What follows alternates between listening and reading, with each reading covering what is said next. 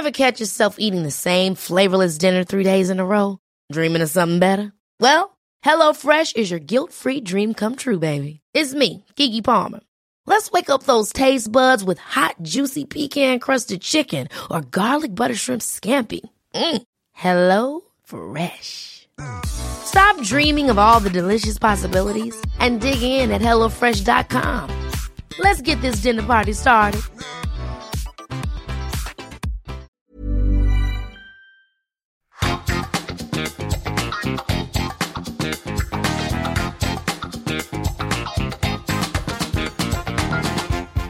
Vážení a milí poslucháči podcastu na Trojici vo Dvojici, vitajte, čaute, ahojte. Vítajte pri druhom voľnom pokračovaní repríz podcastu na Trojici vo Dvojici, ktorý vám prinášame počas tohto leta.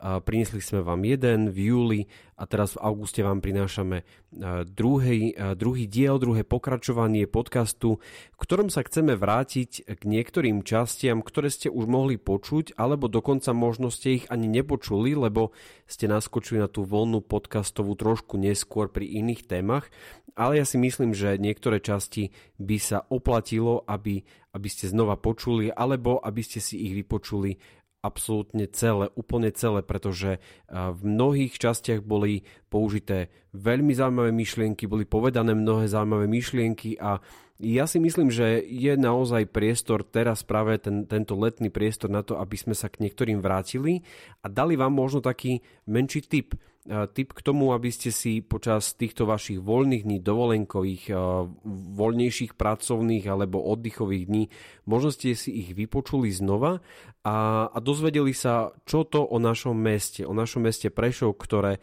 ktorému je samozrejme tento podcast venovaný. Prvý host v, tom tej, v tejto repríze je človek, ktorý, s ktorým som nahrával podcast e, trošku dávnejšie. Bolo to v roku 2021, presnejšie v januári e, roku 2021 a ten priniesol poslucháčom veľmi zaujímavý pohľad na jedno, myslím si, že z najzaujímavejších sídlisk, ak nie najzaujímavejšie sídlisko Sekčučania, sorry, ak nie najzaujímavejšie sídlisko a to je sídlisko 3.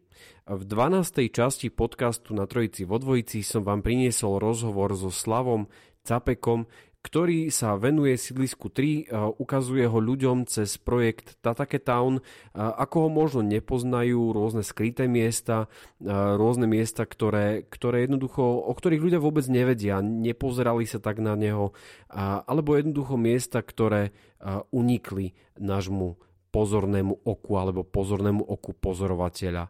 Takže dovolte, aby som znova priniesol aspoň kúsok podcastu číslo 12 Slavomír Capek, sídlisko 3, ako ho nepoznáte. Oproti mne sedí uh, Slavomír Capek. Vítaj Ahoj. v mojom podcaste. Slavo je výtvarník. Tak v podstate aj výtvarník, ale v prvom rade som výtvarný pedagóg Výtvarný, výtvarný pedagóg. Mm.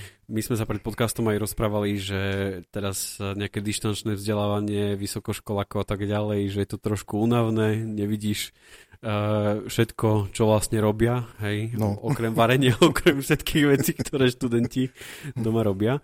Uh, prečo tu sedí Slavo? Slavo v rámci svojej partie alebo v rámci nejakých svojich aktivít robí veľmi zaujímavé podujatie a to je podujatie za také Town, je to v podstate prezentácia aj Prešova z pohľadu architektúry, z pohľadu toho, ako jednotlivé budovy vplývajú na toho človeka. A dovolte, aby sme takto dnes tiež prešli naše mesto z pohľadu takého, akým ho vy úplne nevždy vnímate. Slav, kde to celé to vôbec začalo, táto aktivita? No, e, e, začalo to tak pozvoľná jedného dňa ma oslovila Vierka Škopová no a povedala mi, že jej kamarátka Kristýna má takú úlohu na Tuke, na vysokej škole. Mm. Myslím, že klauzorná alebo seminárna práca, kde mala vytvoriť e, niečo ako také alternatívne noviny e, s netradičným pohľadom na mm. mesto. Ale nielen na urbanizmus a architektúru, ale skôr možno ešte také zameranie na urbané mýty alebo takéto veci. Mm. No a Vierka vedela, že ja si tak píšem o takýchto veciach, takže som to potom posunul Kristýne a ona niektoré tie texty použila. No a v škole mala s tým úspech. ono boli na začiatku tie noviny, Mhm. ale z nich sa potom uh, vyvinul v podstate aj podujatie, verejné podujatie, kde sprevádzate ľudí po jednotlivých, uh, v jednotlivých budovách, respektíve po jednotlivých častiach mesta. Ako ste sa vôbec tomuto dostali? No, tak to tiež bolo, by som povedal, také trošku skôr mm, náhodné. A to z tohto pohľadu, že e, Kristýna tým, že robí grafický dizajn, tak e, pozná rôznych ľudí v tom priestore V4, hlavne v Čechách, Mhm. v Poľsku a takto. Bola na staži v Katoviciach a zistila, že aj tam sa robia takéto veci. Takže keď tu prišli niektorí ľudia alebo aj spolužiaci, tak chceli vidieť, e, čo tu máme my. Mhm. Takže my sme sa tak rozhodli e, bez prípravy, tak ako ty improvizuješ. Takže vlastne čisto improvizačne najprv sme ich posprevádzali hlavne po sídlisku 3, lebo ja som ako ro- rodený trojkár, jak Trojkar, sa, jasné. sa familiárne hovorí v Prešove. No a do začiatku to bolo skôr také, že to bol voľný opis terénu. E, Ľudia sa pýtali, my sme povedali niečo, čo vieme my, niekto proste doplňal, ale ako nemalo to vôbec nejaký taký, že akademický charakter, že Mhm. úvod, jadro, záver a že po- chceme povedať presne to alebo to. Mhm. A samozrejme, že ja som si zháňal nejaké informácie o trojke, ale trošku je problém s tým, že pán inžinier Souček už nežije, on stavol tú prvú časť, sídlisko 3A, no a sídlisko 3B stavol pán, alebo navrhoval pán Kolmajer s pánom Osvaldom, ale oni vlastne sú, pán Osvald už tiež nežije, no a bolo tam viac ľudí, ktorí už tiež nežijú, čiže spomína sa viac mien, ale oni boli tí hlavní, no, urbanisti, aj ako archite- inžinieri, architekti. No a ja vďačím pánovi Kolmajerovi napríklad za to, že nám dal dosť veľa informácií, o tej, hlavne o tej druhej časti sídliska. Hovorí, že to sídlisko 3, a, lebo to je tou asi nosnou, nosnou časťou, ktorej sa venujete. A, venujete sa aj potom sekčovú sídlisku 2 ďalším časťom? E, O tom zbierame informácie zatiaľ, mm-hmm. lebo my vlastne máme v pláne, nás oslovila Andrea Sivaničová, ktorá vlastne e, tiež organizuje potulky po Prešove, oni sú ale viac zameraní na históriu, alebo na tú historickú časť Prešova, ale začala ich zaujímať už aj táto vrstva, no, mladšia historická Mhm. vrstva, tzv. periférie meskej. Mhm. Takže oslovila nás tesne pred koronou, takže už nejaké hromadné podujatie sa nepodarilo. Takže máme to v pláne, že sa to potom rozšíri minimálne o to sídlisko 2 a potom sídlisko 1, čiže vlastne tá tehlová časť, ktorá stojí pri dvojke a smerom ku Gotwaldovej, teda teda ešte 17. novembra. hej, Všetci starí prešovčania to volajú Gotwaldka. Gotwaldka. Tam je aj ten známy podnik Gotwaldka. Dobre, poďme ku tomu uh, sídlisku 3. Hovorí, že to sídlisko 3 bolo vystavané uh, na viacerých, uh, viacerých fázach. Mhm. Dalo by sa to povedať. Hovoríš o prvej, druhej a ďalších fázach, ktoré tam ako keby že boli.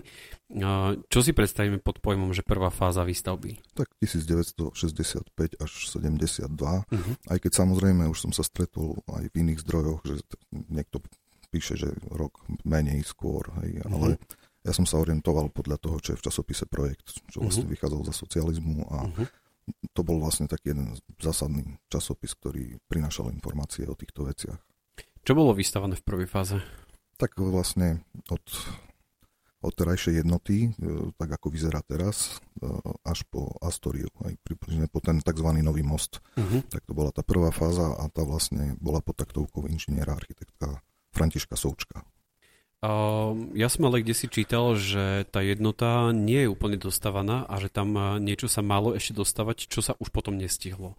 No, ja som sa vlastne tiež e, o tom dozvedal od rôznych ľudí a som veľmi vďačný pani e, inžinierke architektke Jacovej, ktorá pracuje na Mestskom úrade, ktorá vlastne, dostal som na ňu kontakt a ona mi ukázala ten pôvodný model alebo Mhm. projekt, ktorý ešte zhotovil pán Souček. Uh-huh. No a tam to vyzeralo dosť veľkolepo a pompezne. Uh-huh. v podstate na tej travnatej časti, ktorá je tam doteraz prázdna, kde zvyknú stať kolotoče, Áno. tak e, tam mala byť, e, mal byť veľký kultúrny dom, myslím, že aj kinosála, ako neviem presne tie funkcie, ale na tom modeli to vyzeralo veľmi zaujímavo. A potom vlastne samotná jednota mala byť v zadnej časti rozšírená ešte o jednu hmotu architektonickú, potom tam mal byť dom pionierov a ešte vedecká knižnica. Čiže... To malo byť ako keby, že taký vzdelávací areál celkový. V podstate aj také ako keby, eh, taký klaster, mm-hmm. ako, kde, kde vlastne malo byť viacero funkcií pre, alebo občianská vybavenosť, ale s nadstavbou. Hej, to je vlastne tejto takou edukačnou a voľnočasovou. Hej, okrem toho, že nakupné stredisko. A... Čo mňa veľmi zaujalo, ja som pred niekoľkými rokmi mal možnosť uh, ísť do podzemia toho obchodného domu Jednota bolo pre mňa veľmi zaražajúce a prekvapujúce, že podzemie sú veľmi vysoké, až dokonca, že by tam mohli parkovať veľké auta a zasobovať vlastne ten obchodný dom. Je veľmi zaujímavé vlastne sledovať, že s akou logikou to celé bolo vystavané. To znamená, že rátalo sa tam asi s parkovacími miestami, ktoré pred tým obchodným domom teda sú a asi zrejme tam to parkovanie malo byť a to zásobovanie malo byť e, zabezpečované tými podzemnými garážami a skladmi. Je to zaujímavý postreh. Ja taktiež som sa tam dostal až po 89., keď sa tam jeden kamarát stal zamestnancom nejakej firmy, ktorá tam mala priestory. Uh-huh. A tiež som bol prekvapený, že som tam chodil po takých plišových červených kobercoch a bol to taký minotaurov labyrint. A tiež som si kladol podobné otázky. Ale vlastne, keď si to vyskladám eh, aj s tými ostatnými eh, strediskami služieb, ako je družba, Astoria a potom centrum vzadu, hej, že ono sú to všetko také trošku nedopovedané vety, hej, že mm-hmm. aj preto som použil na jednom kolokviu v Spiskej, keď sme boli s Kristínou, e, taký pojem, že sídlisko ako metafyzický projekt, že mm-hmm. nejaká idea na začiatku, ale určité veci boli z rôznych dôvodov nedotiahnuté. Častokrát kvôli financiám alebo mm-hmm. kvôli náročnosti technických riešení a tak. Neviem, čo všetko bolo za tým, ale minimálne ten areál jednoty, hej, to, čo tam vidíme, to je vlastne len torzo toho, čo tam malo byť. Čo si pamätám, ten starý model, tak to mi ešte komentovala tá pani, ktorá mi poskytla ten um, model, ako že som si ho mohol odfotiť. Tak ešte v tej časti, ako je ranč, tak uh, hore na streche nad tým je ešte jedno teleso, kubus, uh, tam mal byť ešte aj hotel dokonca. Uh-huh. Že to malo byť také multifunkčnejšie. Áno, a čo ma ešte celkom prekvapilo, že ono to bol iba model, čiže to bolo hypotetické ako tvary tých e, ostatných e, budov, ktoré sa nerealizovali, mm-hmm. ale mali veľmi, by som povedal, také ako organické alebo expresívne tvary. Hej, že mm-hmm. e, na tú dobovú produkciu, ktorá vlastne nejakým spôsobom preferovala tú pravouhlosť alebo uniformitu alebo minimalizmus, e, tak e, toto vyzeralo celkom ambiciozne. No a vlastne keď potom navrhol pán Souček e, v 80. roku Hotel Šariš, tak e, vlastne to teleso, kde je dneska Enkor, tak e, malo veľmi podobný tvar ako ten dom kultúry, ktorý navrhoval tam v tom uh-huh. v areáli tej jednoty, hej, že ako keby si tam zacitoval tie tvary. Aj keď uh-huh. tam to bolo trošku ako viac asymetrické, ale v podstate bol to rovnaký architektonický jazyk. Doprava je v našom meste veľmi, veľmi aktuálnou témou. Je to téma, ktorá sa neustále otvára, ktorá sa neustále, o ktorej sa neustále diskutuje a, a hľadáme aj tie zlé veci, aj tie dobré veci a, a naozaj tá doprava v našom meste je veľmi, veľmi dynamická, pretože, pretože sami sme svedkami toho, že tu máme rôzne novinky, či už buspruhy, alebo nejaké nové autobusy, alebo máme tu nový diálničný obchvat, alebo niečo, čo sa ešte len postaví, plánuje sa a tak ďalej. Je to naozaj veľmi živé, veľmi živé mesto, čo sa dopravy týka a kto by mohol byť lepším hosťom ako host, ktorého som mal v 48. podcaste, bolo to v oktobri 2021, ktorý nám priniesol taký svoj pohľad, svoj pohľad na dopravu. Samozrejme nie je to žiadny dopravný špecialista, odborník, ale je to človek, ktorý sa naozaj tej doprave v meste Prešov venuje trošku dlhšie a je autorom a je administrátorom facebookovej stránky Dopravné návrhy Prešov. Tak teda, ak máte chuť na trošku dopravných, dopravných informácií, tak určite si vypočujte 48. podcast s Tomášom Burgerom Dopravné návrhy Prešov. A ešte jedna maličká drobnosť, ak by ste náhodou mali pocit, že rozprávam trošku cez nos v následujúcej časti tohto podcastu, tak vedzte, že mal som tedy veľkú nádchu a snažil som sa to nejak zakryť, aj keď sa mi to samozrejme vo finále nepodarilo, ale stáva sa to občas, samozrejme každému z nás, ale myslím si, že na tom obsahu, ktorý budete počuť, to neuberie a že aj originálnu časť, ktorá bola naozaj zaujímavá z, toho, z tej pohľady tej dopravy, tak e, že si ju naozaj užijete a čo to sa nové o doprave v meste dozviete. Neruším, poďte ďalej. Nás tento týždeň čaká jedna veľmi zvláštna, výnimočná vec pre naše mesto určite a to je otvorenie Prešovského obchvatu. Štvrtok od 12.45 myslím, že sa to oficiálne celé začne a, a očakávame všetci, že sa trošku zlepší tá mestská doprava. A keď začneme o tom trošku viacej čítať a chceme aj nejaké iné názory, alebo chceme sa o tej prešovskej doprave čo si viacej dozvedieť, tak určite natrafíme aj na jednu facebookovú stránku, ktorá sa stala istým spôsobom takým unikátom, myslím si. Unikátom v tom, že vlastne oproti bežným facebookovým stránkam, kde sú také obyčajné rozhovory a, a možno niekedy teraz zlý výraz, ale, ale krčmové reči v princípe, že, že však hovoríme všetci o všetkom, tak táto facebooková stránka, ktorá rieši práve prešovskú dopravu, je výnimočná v tom, že naozaj tam nájdete eh, veľmi pekné odborné vyjadrenia, eh, logická štruktúra a tak ďalej. A, a my sme sa teda rozhodli, že by sme vám chceli predstaviť admina tejto facebookovej stránky a ním je Tomáš Burger. Tomáš, vítaj v tomto podcaste. Ďakujem za pozvanie, pozdravujem všetkých bol to taký trošku dlhší úvod, ale ja som si ho chystal od, uh, už uh, odkedy sme sa prvýkrát, úplne prvýkrát stretli a musím povedať, že toto je naše druhé nahrávanie, pretože uh, prvé nahrávanie, ja som s ním určite tak istým spôsobom nebol úplne spokojný. Musím priznať, že vlastne keď som sa potom vrátil domov a editoval som ten podcast a, a zistil som, že nepýtal som sa množstvo iných vecí a ne, neozdelil množstvo iných nejakých otázok, ktoré, ktoré by boli relevantné, tak sme si povedali s Tomášom, že, že poďme to nahrať ešte raz a, a teda on súhlasil. Uh, Tomáš, ako sa vlastne dostal k tomu, že, že teda si správcom nejakej facebookovej stránky, ktorá sa venuje doprave, lebo viem, že tvoje bežné povolanie, to, ktoré robíš v bežnom živote, nie je, nesúvisí vôbec s dopravou. Tak ako sa vlastne k tomu dostal? Um, každý má svoje hobby a doprava je určite aj moje hobby. Zároveň som mal istý čas možnosť pôsobiť aj priamo na mestskom úrade. Bola to síce taká krátka epizóda, trvala cca asi jeden rok, ale Počas toho pôsobenia som zistil, že človek, e, ak vie, komu môže napísať e, daný podnet, tak ten podnet je potom aj riešený a môže sa pretaviť do praxe.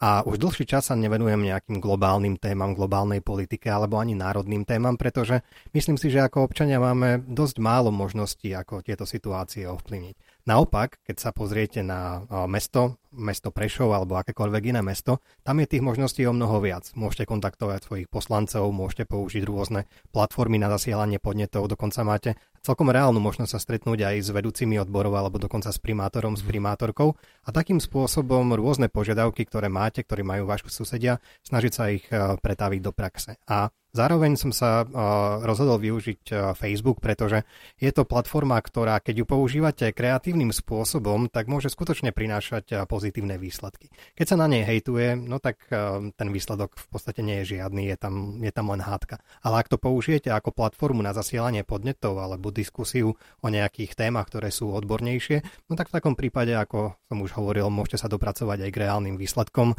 V tomto prípade výsledkom v oblasti dopravy, ktorá Prešov už dlhodobo dlhodobo trápi. No dobré, ale ako to vlastne vyzeralo akože v skutočnosti, že prišiel, proste mal si taký nápad, prišiel si domov a že idem založiť takú facebookovú stránku, čo si od neho očakával? No v prvom rade veľmi veľa vecí, ktoré som sa snažil na úrade vyriešiť, ostali, ostali nedokončené. Takže najprv som potreboval nejakú platformu, ktorá by tieto témy mohla naďalej posúvať e, úradu a ja nie som veľký zástanca e, žiadostí, papierov, pečiatok a neustálých e, dokumentov, pretože vy síce môžete zaslať nejakú žiadosť, ale väčšinou vám príde formálna odpoveď, že áno, je to zaujímavá žiadosť a bude riešená vtedy, ak na ňu budú vyčlenené uh-huh. finančné prostriedky, čo môže byť o 5 rokov, 10 alebo 30 rokov alebo aj nikdy. Takže snažil som sa nájsť inú platformu a Facebook je interaktívna stránka, kde môžete dať rôzne fotografie a veľmi jednoduchým spôsobom môžete ukazovať aj konkrétne návrhy ľuďom. Zároveň som vytvoril nie ako keby page, ale skupinu a v skupine je veľmi jednoduché, že môžu pridávať obsah aj ostatní občania. Ktokoľvek sa tam prihlási, môže pridať svoj názor, svoj návrh, prípadne zdôvodniť fotografiou. Čo boli tvoje prvé návrhy, čo boli tvoje prvé posty, ktoré si tam dal? Lebo veľakrát, a to v marketingu platí, že tak ako začneš, tak to vlastne celé pokračuje, hej, že vlastne keď začneš naozaj odborne, tak to pokračuje odborne, keď začneš proste sranda, sranda, tak proste to tak aj potom pokračuje. Kde, to, kde bol tvoj začiatok? Prvý návrh si pamätám úplne presne, bola to Rusínska ulica. A v súčasnosti pre Prešovčanov je to ulica, ktorá je veľká, ktorá je zrekonštruovaná, je viac menej bezproblémová, možno si na nej postoja pár desiatok sekúnd, ale v minulosti to bola ulica, na ktorej vznikali tak veľké zápchy, že sme tam strávili aj 10, možno 15 minút. A s tým, že ja som prišiel s návrhom, ako sa dá riešiť zníženie dopravných zápch na tejto križovatke bez toho, aby boli nutné nejaké vážne stavebné úpravy alebo nejaké prenastavenia signalizačných, signalizačných schém na cestnej svetelnej signalizácii. Bolo to vyslovene len zmenou, dopra- zmenou dopravného označenia. Čiže premaľovať čiary a osadiť iné značky, čo je pár stovák korún. A keď som tento návrh prezentoval kompetentným, tak mi bolo povedané, že áno, že je to možné, splňa to rôzne legislatívne podmienky, splňa tie rôzne normy, len to v podstate stačí zrealizovať. A to ma zároveň inšpirovalo k tomu, že veľkí dopravní projektanti, pretože túto komunikáciu stávali veľké, a veľké spoločnosti, tak tento návrh ako keby nemali. Možno im nevskrsol v hlave, prípadne bol to návrh, ktorý už spadal do novej vyhlášky a tá nová vyhláška ešte nebola použitá. Čo bolo potom pokračovaní? To bolo tak, že sa to naozaj zrealizovalo na základe tvojho podnetu, na základe tejto, tejto facebookovej nejakej prvej, e, prvej správy, alebo, alebo aké bolo to pokračovanie vlastne e, tej celej, tej celej story? Bolo to už na spadnutie, aby došlo k, k premaľovaniu čiara k zmene značenia, ale napokon sa podarilo zohnať väčšie finančné prostriedky na to, aby bola celá kryžovatka zrekonštruovaná. Takže upustilo sa od dočasného riešenia a keďže tá cesta prechádzala spod správy Prešovského samozprávneho kraja pod Slovenskú správu ciest, tak v rámci tejto reorganizácie sa to celé zrekonštruovalo. Každý správca facebookovej stránky by určite teraz dá zapravdu, že najdôležitejšie na tom celom Samozrejme je ten obsah, ktorý sa tam zdieľa, ale sú dôležití aj diskutujúci ľudia, ktorí lajkli alebo sú členmi tejto facebookovej skupiny. Aké osadenstvo dnes sa tam dá nájsť? Lebo keď si ju teraz napríklad akože tento podcast pauzete a idete si pozrieť, kto všetko tam ako keby že je, alebo aké, aké diskuzie tam sú, tak to naozaj má hlavu petu, to je akože, to má jednu ako naozaj veľmi vysokú úroveň by som povedal ale k tomu treba aj to, aby tí ľudia boli takto nastavení. Som rád, že aj ty to takto vnímaš a zároveň aj ja sa z toho veľmi teším, že máme takýchto diskutujúcich, eh, pretože to vôbec nie je štandardom. A týmto chcem aj poďakovať všetkým eh, diskutujúcim na, na tejto facebookovej stránke, pretože diskusiu sa darí držať na slušnej a, a častokrát aj odbornej úrovni a zároveň je tam príliš málo politiky alebo aspoň snažíme sa, aby tam nebolo veľa politiky, aj keď do istej mieru to, to spolu súvisí. A myslím, že ľudia začali túto stránku vyhľadávať aj práve kvôli tomu, že sa tam len nenadáva, nie sú tam vlastne také jednoduché hejty, ktoré sa dočítame všade, ale vyslovene, že tam dokáže vzniknúť širšia diskusia, kedy uh, dospejeme ku koncenzu, že toto je síce vhodné riešenie pre niekoho, ale pre niekoho iného je iné riešenie a preto je veľmi umné a preto je potrebné veľmi umne sa zamyslieť nad tým, ako má ulica vyzerať. Hej? Lebo vlastne doprava nie je úplne jednoznačný problém. A väčšina vodičov si povie, že chce mať zelenú, ale zelenú v tom smere, v ktorom ide on. No ale z vedľajšej strany ide tiež vozidlo, ktoré tiež chce mať zelenú, čiže keď niekomu pridáme zelenú, no tak pochopiteľne ten druhý bude mať červenú. Čiže tak sa to nedá urobiť, ale je potrebné nájsť kompromis. A v Prešove ešte o to väčší, že my nemáme postavené dialničné obchvaty, nemáme základnú sieť vnútorných obchvatov, nemáme dostávanú sieť cyklotrás a chodníkov. Takže zoberte si, že vy keď sa pohybujete po meste, tak potrebujete dávať veľký pozor na kamióny, poľské, prípadne turecké, ukrajinské. Potrebujete dávať veľký pozor na ľudí, ktorí idú na veľké sídlisko Sekčov, kde je 25 tisíc ľudí. Máme tu veľmi veľa cyklistov, ktorí sa pohybujú cez cestných komunikáciách, samozrejme veľa chodcov a, a pohybovať sa v takejto doprave je veľmi náročné. No a aby som sa teraz vrátil k tej tvojej otázke, že kto je teda diskutujúci, sú to skutočne ľudia zo širokého spektra. Samozrejme veľmi veľké množstvo vodičov, veľké množstvo obyvateľov, ktorí bývajú v bytovkách a záleží im na to, aby nemali pod bytovkou len vybetonované parkovisko, ale aby to bolo nejako skoordinované, že máme aj zeleň, máme aj parkovacie plochy, prípadne nejaké miesta na cyklistické stojany. Máme zastúpenú aj odbornú verejnosť, je tam aktívnych viacero projektantov, a pomerne veľa poslancov mestského zastupiteľstva, dokonca aj zastupiteľstva na, na vyššom územnom celku. A, a v poslednej dobe je aktívny dokonca aj štátny tajomník ministerstva dopravy, s ktorým sme riešili predovšetkým tú kontroverznú tému stiahnutia moderných vlakových súprav z východu Slovenska na západ. Aj počas týchto letných dní sa prechádzame po našom meste. Určite mi dáte zapravdu, že je to jedno, jedno z naozaj veľmi krásnych miest a tí, ktorí e, cestujete po Slovensku, tak naozaj dáte mi určite zapravdu, že je to veľmi pekné mesto. A, a to mesto my veľakrát nepoznáme. Prechádzame sa okolo rôznych budov, po rôznych uliciach, či je to Metodová, Trojica, Hlavná, alebo ja neviem, možno, že Sabinovská, alebo, alebo akákoľvek ulica si len poviete a, a mnohé, veci nám, e, mnohé veci jednoducho nevidíme, mnohé veci nám ujdu alebo nezamyslíme sa nad nimi alebo jednoducho nepoznáme tú históriu, e, ktorá sú s tými budovami, ktorá, ktorá je s tými budovami spätá. Hostka, ktorú som mal v máji v tomto roku, roku 2022, nám priniesla taký znova iný pohľad na toto mesto. Znova nám niečo podkryla, znova nám povedala nejaké zaujímavosti, povedala nám niečo, čo ani ja som doteraz nevedel a je veľmi dobré, aby sme e, toto mesto spoznali stále lepšie a lepšie. A, takže dovolte, aby som vám priniesol kúsok, úryvok e, z podcastu číslo 64 Andrea Sivaničová z prievodkyňa mesto Prešov. Nech sa páči. Poďme na tie pikošky, lebo my sme sa pri dohadovaní rozprávali o tom, že čo asi tu budeme preberať a samozrejme to objavovanie Prešova je pre mňa jedna, jedno nádherné podujatie a tak sme si povedali, že možno by sme tak virtuálne mohli ľudí posprevádzať a keď ideme po tých pikoškách, čo môžeme povedať? A, a čo... Povedať môžeme všetko. Ale potom by to muselo byť platené, tento podcast. no, keď vchádzame do Prešova, keď vchádzame do mesta Prešov, tak mnohí to neviete, ale to miesto sa volalo Húštak.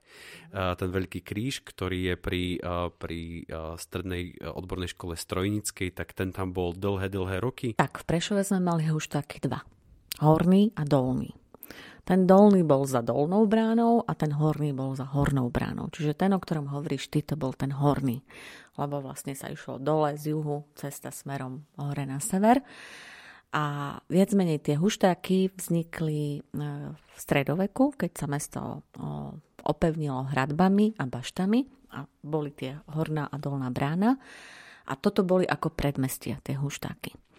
A práve na tomto hornom huštáku bol známy tým, že tam boli trhy. Trhy s dobytkom, aj konské trhy. A zaniklo to v 70. rokoch minulého storočia, pretože okrem e, tohto huštáku e, oproti vznikla na začiatku 20. storočia tzv. Bosáková banka alebo Bosákov dom, Oproti niekde je teraz bývalý hotel Šáriž alebo známe miesto diskotéka Encore, tak tam bol tzv. Singerov dom s tou nárožnou väzžičkou. A celé to viedlo na tú Sabinovskú ulicu, ktorá, kde sa postupne vybudovali e, rôzne domy, jednak nájomné, v ktorých sa bývalo, ale tiež zhruba za priestorom, kde je teraz e, internát strojníckej priemyslovky, tak tam bol známy žrebčinec nikoho to asi neprekvapí. Asi keď, nie. keď vie, že sme koňare. Ale mnohí dnes prešovčania nevedia, prečo sme koňare. Tak e, ten žrebčinec e, bol, um, slúžil hlavne vojsku a to bolo od tej druhej polovice 18. storočia. Traduje sa, že údajne mal z toho žrebčinca konia aj potom prvý československý prezident Masaryk, kde si som sa dočítala, že jeho obľúbený kôň Hektor bol práve z toho žrebčinca. To nevieme zatiaľ nejako dokázať. Čo však vieme, že v týchto miestach, ak sa pustíme dole na západ po dnešnej Björnsonovej ulici, tak tam je, teda bol, futbalový štadión. Prešov bol prvým mestom v Uhorsku, alebo na Slovensku, Hornom Uhorsku, ktorý mal futbalový klub a záhadne teraz nemá kde hrať už niekoľko rokov, čo je veľká škoda. A práve keď tam chodívali eh, podporovatelia toho eh, družstva, ktoré, s ktorým Prešov hral a najčastejšie to boli Košičania, keď prehrávali, tak vykrikovali, že fuj, vy ste len také koňare, bo vám tu len kone smrdia. Hej? Lebo ten závan z toho žrebčinca išiel tým smerom Musel dole. byť citeľný.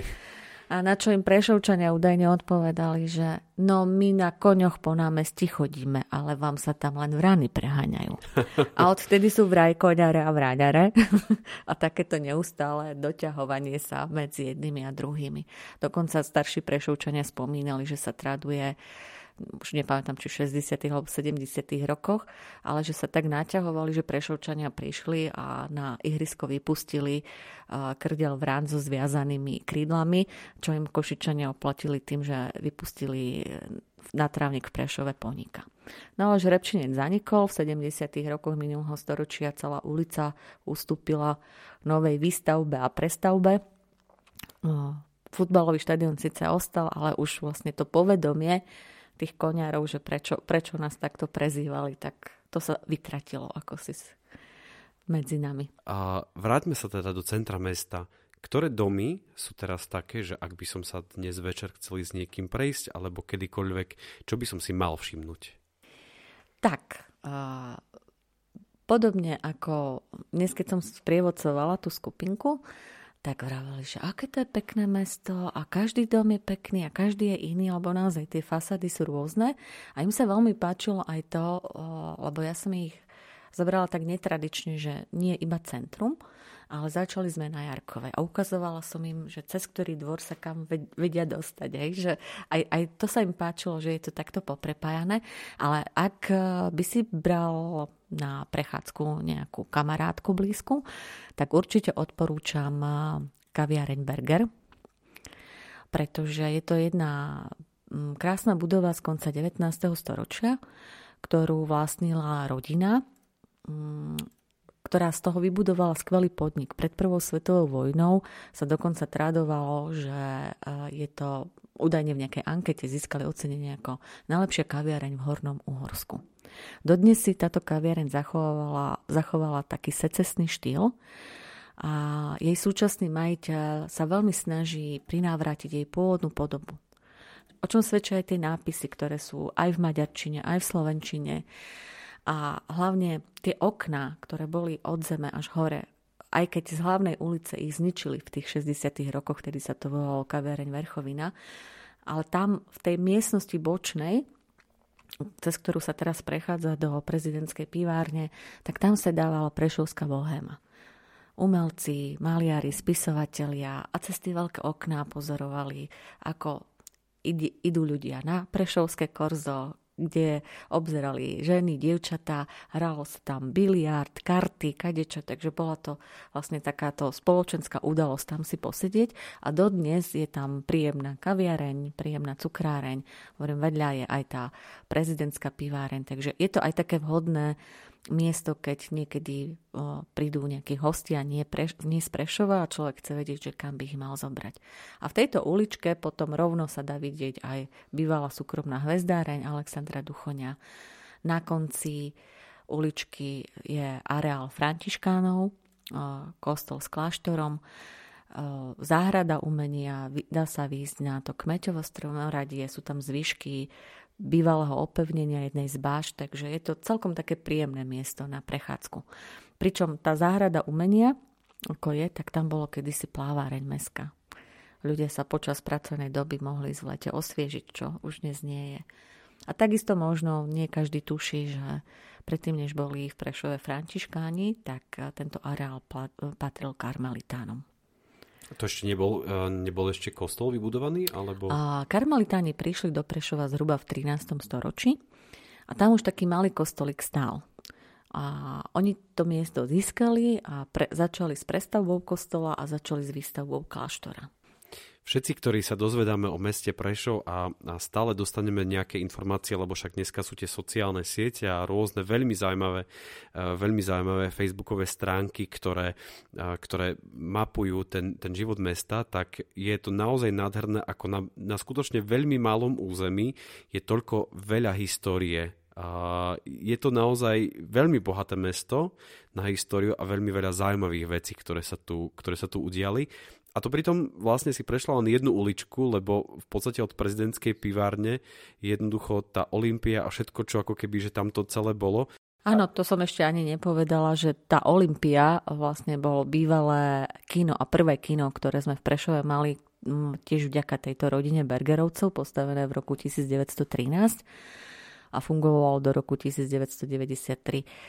A táto rodina, žiaľ, e, celá zahynula v koncentračných táboroch, okrem ich potomka Oskara Bergera, ktorý v tom čase už pôsobil v Londýne a bol to svetoznámy karikaturista. V Amerike je známejší ako u nás doma. On e, už e, niekedy v 20. rokoch odišiel do Berlína, tam vtedy bola známa maliarská škola. Dokonca údajne, keď bol ešte súdny proces v 30. rokoch, začiatokom 30. rokov s Adolfom Hitlerom, tak robil aj jeho karikatúru. A keď sa Hitler dostal k moci, tak potom vlastne rýchlo utekal z krajiny. Dostal sa do Londýna, z Londýna potom do Ameriky.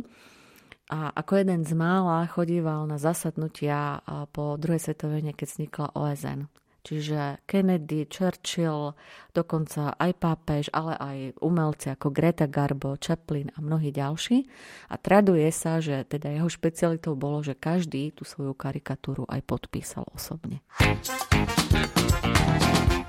Ako určite viete, ale predsa to poviem ešte raz, eh, že všetky podcasty nájdete na našej webovej stránke na trojici vo dvojici SK, na, na facebookovom profile ako statusy, alebo už ako aj novinku podcastovú, ktorú Facebook nám predstavil, alebo v podcastových aplikáciách Spotify, Apple, Deezer, Podmas a tak ďalej a tak ďalej, tak ďalej.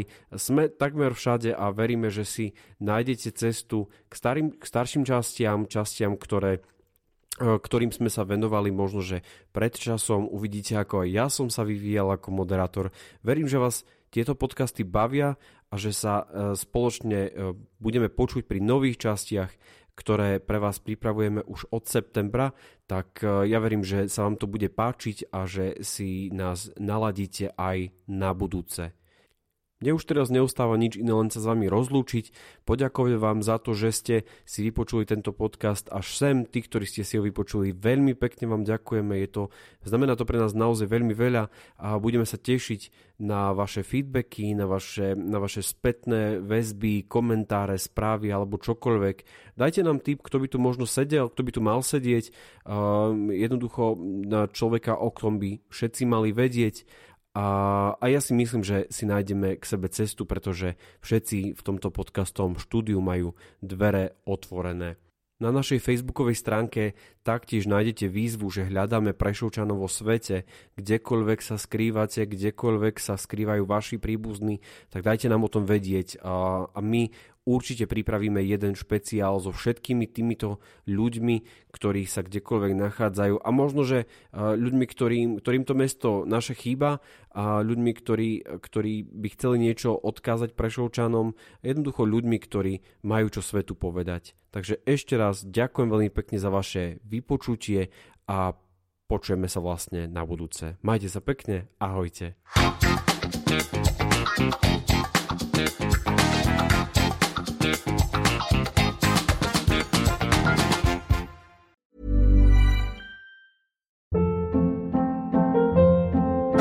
Hold up. What was that? Boring. No flavor. That was as bad as those leftovers you ate all week. Kiki Palmer here, and it's time to say hello to something fresh and guilt-free. Hello Fresh. Jazz up dinner with pecan-crusted chicken or garlic butter shrimp scampi. Now that's music to my mouth. Hello Fresh. Let's get this dinner party started. Discover all the delicious possibilities at hellofresh.com.